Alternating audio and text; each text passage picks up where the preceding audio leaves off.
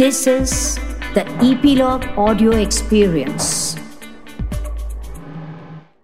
We all have some sort of trauma or baggage or whatever it may be, challenges that we faced growing up. And, you know, as a parent, they crop up because now you're head to head and it's like your kids are like a mirror Hi, everyone. Welcome to Where East Meets West. I'm your host, Sister Jenna. It's been my delight to be collaborating with Epilogue Media and, of course, our beloved America Meditating Radio.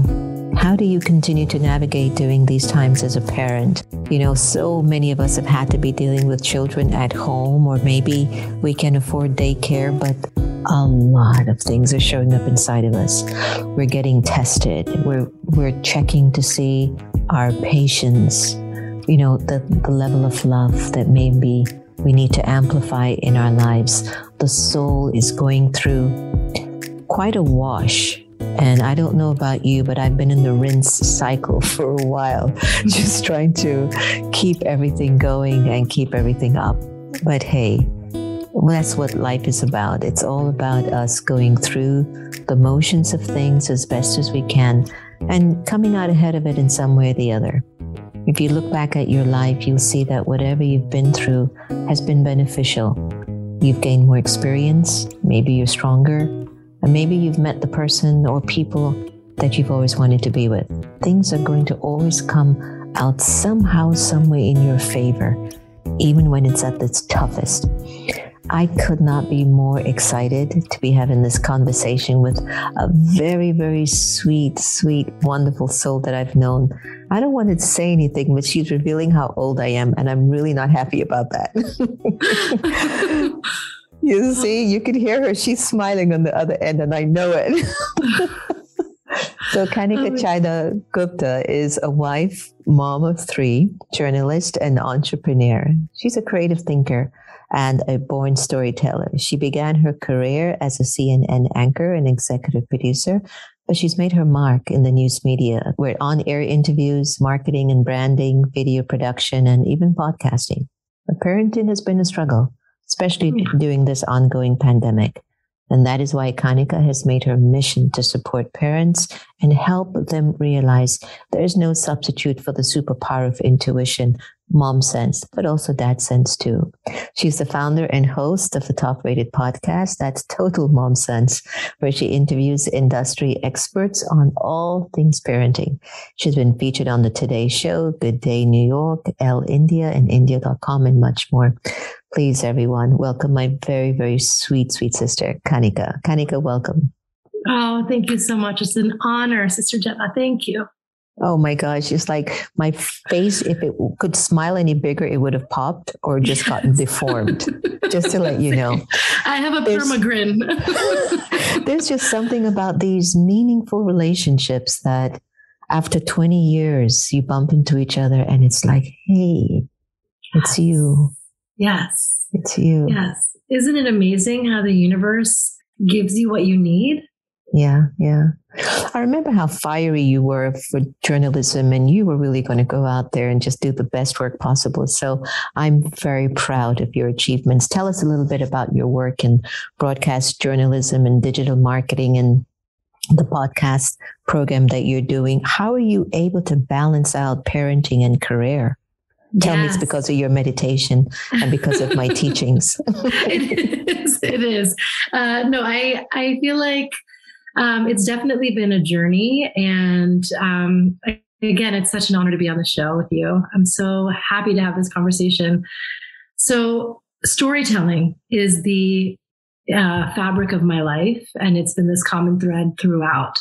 And I still remember when my nanny, my grandmother, would tell me stories from the Bhagavad Gita and, you know, recount stories of Ramayana and Mahabharata. And these were life lessons, morals that shaped me as a young girl. And I also remember um, when I was in grade school, all of the women in my family, you know, and it's multi generational. So me, my sister, my mom, my aunt, and my nanny would pile up on the sofa in my mom's bedroom and watch Oprah at four o'clock. and it was it was ritual for us. And one thing i loved about her was that she would take interviews and and human interest stories and and personal accounts um, and and use that as a form of storytelling. And so i knew that journalism was my calling and particularly human interest uh, stories is what kind of I, I, what I gravitated towards. So I went to Boston University for my undergraduate, did international relations. Uh, went to University of Miami where I pursued my master's in broadcast journalism, and then on a whim, I moved to India. I uh, had some mentors who said, you know, you can try and work for a smaller market in the States, but, um, you know, if you'd like, you could you know take a risk try your hand at uh, a station abroad. And i looked into stations in in bombay where i was born. And uh, i found that there were just three english medium stations. It was bbc times now which was owned by reuters and cnn and i gave myself a time frame. I said within a month if i don't get hired i'll go back. And it was almost like to the day, like the 29th day that I was there, that I uh, got a call from CNN and they said, We'd like to hire you as a producer. Wow. So, yeah. So I started. I remember there. that time. I remember. I remembered yeah. you were. I remembered you were heading to India and you were trying that out, and I thought it was quite a bold move. But you were so focused. You were clear. Oh, thank you. Yes, and you know what? I feel like something drew me to going back to India. And when I was was in Bombay, I felt like I was reliving my mom's life. Mm. I would still frequent the same restaurants she would go to, and you know the um, bazaars in Colaba. And I thought, wow, my mom as a you know adolescent was doing the same thing. So it was really cool uh, to be there and. Um, a few milestone events that really shaped my career and who I am were um, the 2611 terror attacks. Mm-hmm. That was that happened when I was just a month into the job, and um, we all spent the night in the newsroom for three nights.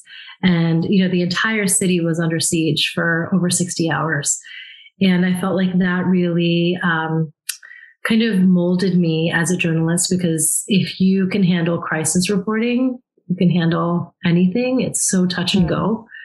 And I interviewed survivors and you know it was just those stories they still they stay with me.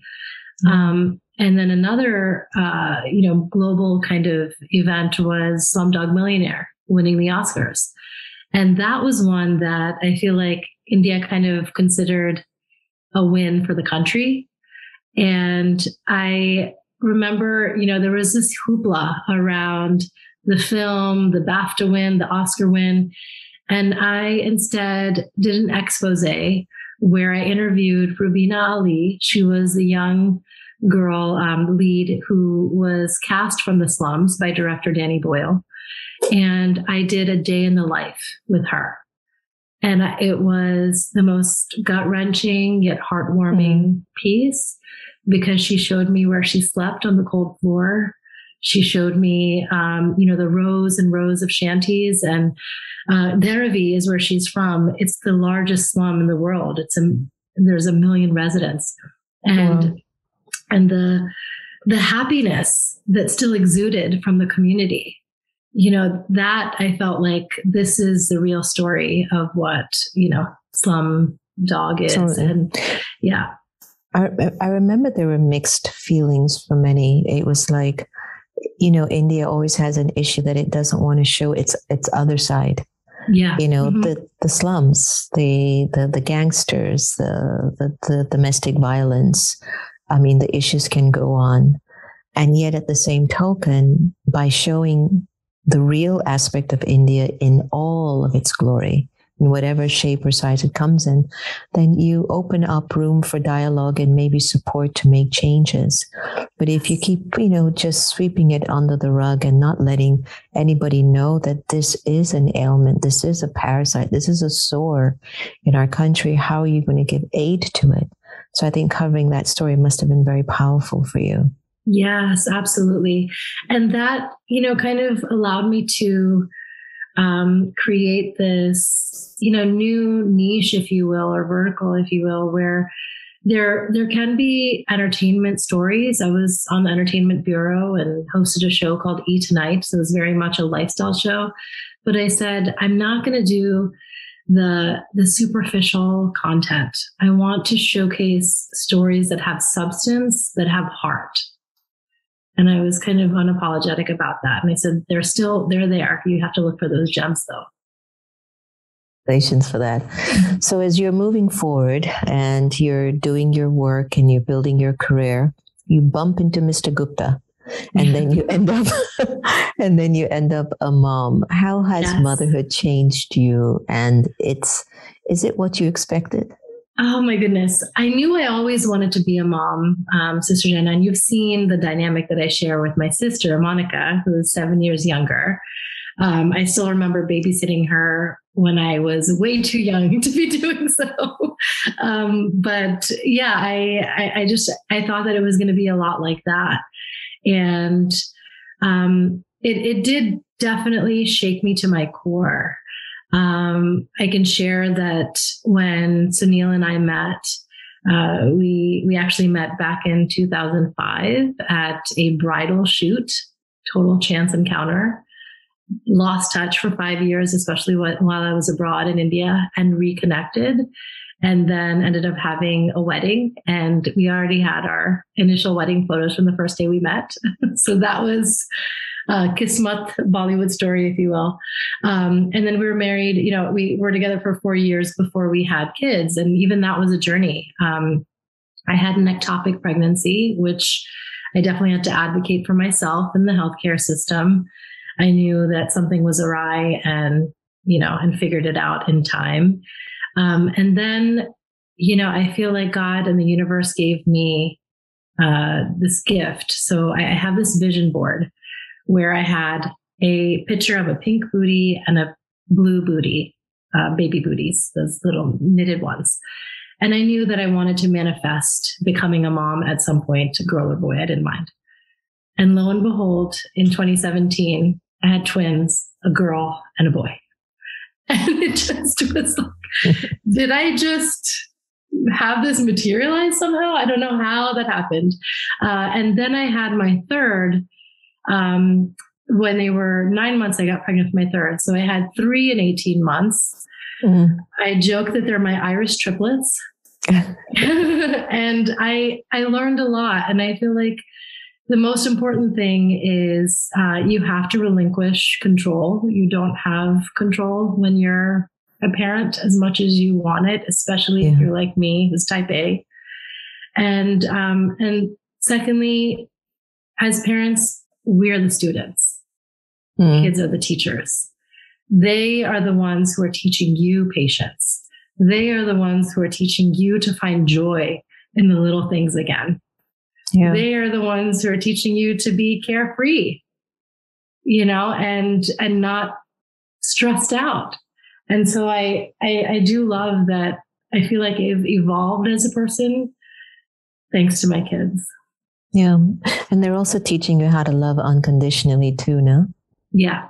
Yeah, yes. that's for sure. Um, would you say that parenting in the US is much different than parenting in India? Yes, it has become so. And I, I find this to be really unfortunate. Um, in the US and, you know, in most other countries, it's all about the nuclear unit. And in India, it's you have a built in village. You know, you have uh, grandparents and aunts and uncles and just all these um, mainstays around you that are shaping your child's life. And here I feel like we're very isolated and lonely. And you have to make it a point to recreate that village whether it's with uh, if you have grandparents who live close by my in-laws live close by so that's been great um, neighbors friends that kind of thing um, it can just be an insular existence if you only focus on your, sure. family unit it, it definitely takes the weight off of the mother and yeah. in in some sense having so many generations imparting their values on the children, that's very much of a big plus. But I have heard that the children are, even though they have that in India now, there's also a very big shift happening in them. They might not necessarily be like my generation or your generation as such, that there is a different way that they're looking at things and they're not really listening to mm. grandma or grandpa as much as maybe you did or I did. Yeah. And there are changes going on big time. So being born in Mumbai, India, and you're a trained Indian classical dancer, I remember you're passing this on to your daughter, I heard, and you're also speaking Hindi at home and reading from the Bhagavad Gita to your children. Why is it so important to keep imparting our Indian heritage? Oh, absolutely. I, I think that, you know, I don't want it to end with me. Um, whatever I can pass on from the ancestors before me, I, I want to do that um, due diligence. I, I find it to be a responsibility and a privilege. And uh, it takes work. You have to have buy in from your spouse too. And so Sunil, um, he learned Hindi late, later in life. Uh, he took a course in college to learn. And I had learned uh, from being around my grandmother growing up and aunts and uncles. And I, I had studied at an India school where I learned um, really everything. My mom was so pivotal uh, in having giving me access to this these cultural programs. But I learned Hindi and dance from the age of five, um, so 15 plus years, and um, yeah, I want to be able to create that in my own way for my kids. So, you know, we're always quizzing them like if you're learning mm-hmm. your colors and English. It's like red is lal, green is hara, like just mm-hmm. little ways like that. What's been their response yeah. like when they hear the Gita and these things? How are they, what do they have questions? They do, they do. I feel like at this point, um, I, I put on bhajans for them and I try and discuss like, I guess I, like to kind of go through the folklore um, because it's so fantastical. So yeah. they like that. I've, I've told them that the stories of baby Krishna and um, of Ganpati and Ganesh. And so little things they remember. Um, if I'm putting on a bhajan, which is a religious hymn or song, um, my daughter always remembers that she, she says, we have to put the Ganesh bhajan first. because I love that. Yeah, we, we remember how we, you know, pray and kind of uh, acknowledge him first. So little things they pick up on, you know, and um, and I think it's important that they understand that this is, you know, these are our roots. They must be so brilliant. Um, the global pandemic, I know that we are somehow trying to get out of that now. Mm-hmm. And it has taken a toll on our lives and youths, especially their mental yeah. health issues. We're at a level of a crisis. What are your thoughts about this and any tips you would, you know, offer parents and you know, youths who may be struggling during these times? Sure. Yeah. I think it's so important to be communicative and open with each other. Yeah. Um, one thing that I feel like is just uh, so sad is that, you know, our kids are going to school with their masks on, and teachers have masks on, and and that impedes communication. It impedes, you know, really understanding and having conversations resonate. And um, and I, I, you know, completely agree that we have to abide by these guidelines from a health and public health perspective. Um, but I do think back, you know, if I was five years old and saw that all the time, you know, what that kind of distorts your reality a little bit.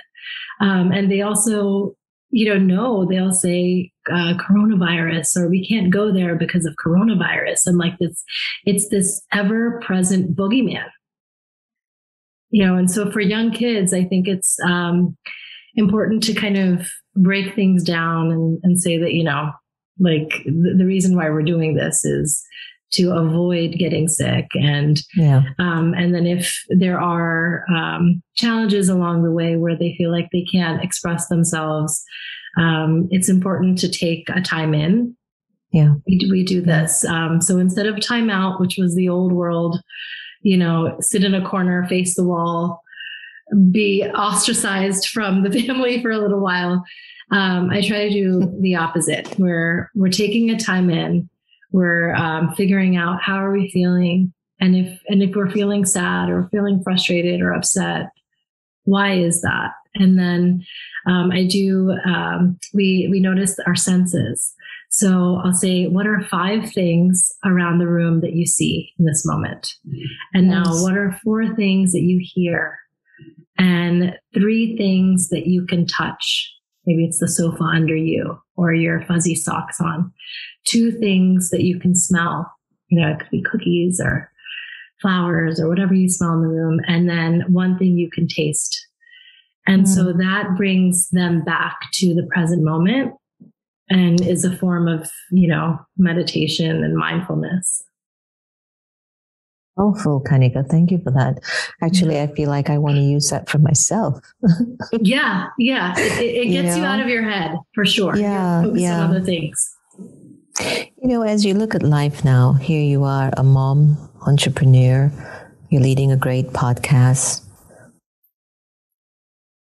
What's been the hardest moment for you and how did you get out of it?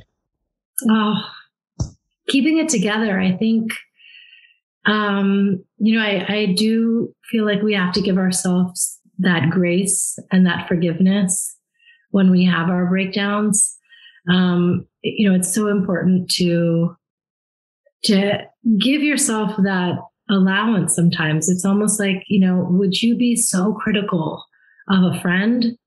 Would you be so um, you know, negative when it came to a friend. No, you would be supportive and encouraging and, you know, all of that. And so I, I feel like that negative self talk when you are having a hard day is something that I'm, you know, trying to work through and um, and unlearning the behaviors from my past and childhood. I feel like we all have some sort of trauma or baggage or whatever it may be, challenges that we faced growing up. And you know, as a parent, they crop up because mm-hmm. now you're head to head, and it's like your kids are like a mirror. And so that's the hardest part. I'm like, my voice is quivering as I say. Um, but that's the hardest part, you know, and, and there's times where I just, you know, I'll cry or I'll break down. But I, I am committed to unlearning the behaviors or or circumstances that didn't serve me in my past and i yeah. don't want to recreate that reality for my kids yeah. so just having that awareness i think is the most important and then you over time do the work to yeah, not have the patterns repeat. You know, uh, in this birth, I chose not to have children. It's not that I didn't, you know, had a problem, but I just wasn't there. Yeah. But when my mother started with dementia and I inherited this child, I felt for the first time what it takes to have a child 24 7 need everything from you and yeah. challenged if I want to give everything to her, but sometimes feeling I just don't have enough. Mm-hmm. How do you find your me time? What do you do for your me time? I have not been able to find me time since my beloved sister Gita's dementia. Um, oh, going to India, uh, going to India, I will be capturing something. I hope. I hope.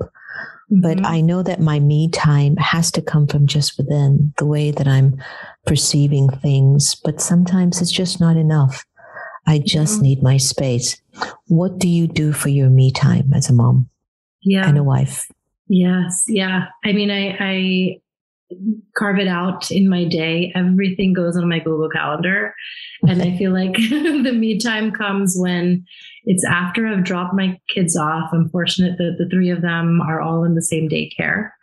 And so I drop them off and um, once I come home, then I make my cup of chai. And, you know, if I want to um, take some moments to meditate, I'll do that. Uh, but I, I, carve that time out. And then I also feel like um, it sounds cliche, but working out to me is also me time. It's mm-hmm. time that I'm focusing on my health. And I think that even if you go outside and go for a run, it's um, that just that cadence and it's almost like your your feet are running to the pace of your heartbeat that's a meditation in itself yeah you know and so yeah that that's also me time. But you have to um, you have to find those windows, right? And it's for me, it might not happen on the weekend when you know all five of us are at home and yeah you know there's pancake batter and toys everywhere and but but it's happening on the weekdays when when yeah. they're at school you know my mom has this habit of um, going into the drawers and taking all the clothes out and taking it into the bathroom and then oh. she will just walk with all the clothes all over the place and it's just everywhere oh and i consider myself to be a very neat person and when I started to see myself losing my peace by saying, you can't do that. You have to fold the clothes. You can't take it out the drawer. You've got to put it here. And I started to feel like how my peace was being affected, which is my greatest currency. Yes. I yes. just decided, you know what? Throw the clothes here. Let me help you. Feels good, doesn't it? and Kanika, I have to tell you, it has brought me so much peace. The ma- the place looks like the tsunami hit it every day. Oh, but you no. know what? My currency of peace is not leaving me. And I found that that is most precious. And I can only imagine moms having to keep remembering their currency of peace and not letting that go because she stepped on a toy as she was walking into the kitchen or something like that. right, right. It's true. It's true. yeah, it's uh no, I, I think there is a point where you have to, it's a trade off. It is. It's like, do you want to be stressed out, strung out, yelling, or do you want to keep the peace? Yeah. Yeah, yeah, it's so true. So let's talk a little bit about your amazing podcast with over 200,000 monthly digital streams. Look at you. Woohoo. Total Mom Sense. What's going on with it? How did it start? How do we get to listen to it? Oh, thank you. Um, so that's total mom sense was born, you know, after I had the three kids and it, you know, I feel like every entrepreneur or content creator, um, like you kind of launches something because it came from a problem that we faced that felt really close to home. And so I had these three young kids and um, listened to podcasts, and so many of them were uh, the parenting ones were, you know, like had this tone of complaining and commiserating, you know, oh, the the potty training, oh, this, that, you know, and I just thought, this is not what I want to hear. I, I would rather have something much more uplifting and encouraging. And um, and I set out to create this show that has the pillars of being informative, insightful, inclusive, inspiring. And that's what I did. And so I launched it on Mother's Day of 2019. And I bring on guests who are more public figures. Um, and I'd love to have you on, by the way. So, um, but they're public figures that we know and admire. Yeah. And we're not privy to their parenting life. Yeah. And that's what I want to dive into because if this person has achieved some sort of success in their life and has the grit and the tenacity and uh, the perseverance and intelligence to achieve that, what are the values that they're teaching their kids? Yeah. That's yeah. what I want to know. And so that's our legacy. I think it's the most important work we're doing is we're we're raising the change makers of tomorrow. And so mm. for those who have made a mark in whatever industry they're in, what are they doing? And that's the tone that it's taken. And I've had guests like Bobbi Brown and Rebecca Minkoff and Daphne Oz and Mallika Chopra all join me and then they share their own journeys of parenthood and even the vulnerability behind that because that's the most human thing. Yeah. Um, and you know it's available on all players, so Apple, Spotify, um, and great. my website. That's totalmomsense.com.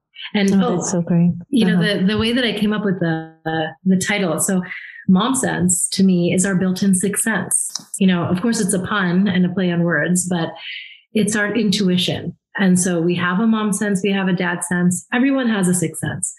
But, um, but I feel like, you know, as a first time parent, we often, um, forget it's there and we're just scrambling from, for answers on Google from other people. What do I do? What do I do? Your mm. inner knowing is going to guide you. You know mm-hmm. exactly what to do with your child. Beautiful, beautiful. So I'm gonna I'm gonna end our time together with a spiritual rapid fire. Ready? Mm-hmm. Soul or body? Soul. God or religion? God. Tea or coffee? Tea. Chai. Reading or sleeping? oh, reading. I don't get enough of that. That sleeping was a big one, right? I know. I know. Yeah. I, I managed to get my sleep. I do. Um, but Mm. reading time oh, being with friends or being by yourself? with friends, I miss that so much. Me too. That's a big one for me, I tell you. Mm-hmm. Um, being by the ocean versus being in nature with trees. Ocean always. I'm Give me the water Cancer. anytime. me too. I just cannot. I just don't want to see one more tree. Yeah, exactly. There's just something about the waves and dipping your feet in. Oh, ocean always Yeah. Fame or power. power. Isn't that something? hmm We all have power. Yeah. Yeah. Yeah. Um, if you were to choose these words uh, that I'm going to mention, what would be the one out of all three? Ready? hmm Hope, gratitude, love. Love. Hmm. It's perfect. Kanika Chadha Gupta, I can't tell you how my heart is dancing with so much joy with you. And. I'm so proud of you. Thank you. I want to share that, you know, I was in high school, just 17 years old when we met. Mm. And I remember coming um, to Brahma Kumaris and to the Peace Village in upstate New York. And it was so formative. And I remember even when we'd wake up for, um, it was, uh, is it called Amrit? It fell at four o'clock. I yes, remember. yes, at 4 a.m. I thought, how am I going to do this? And it was uh, begrudgingly, I would wake up with my mom and my sister, and we would go, and then I would feel uh, completely alive after that meditation, darshan, and karma yoga. I learned about karma yoga from you.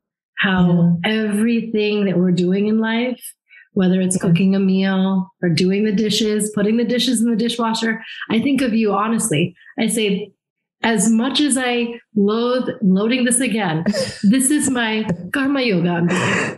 Yeah. You know, this is my karma yoga. And um, and I thank you so much for this conversation and the universe for bringing Yeah. you to the fore again. This is amazing. Oh, me too, me too. And thank you so much.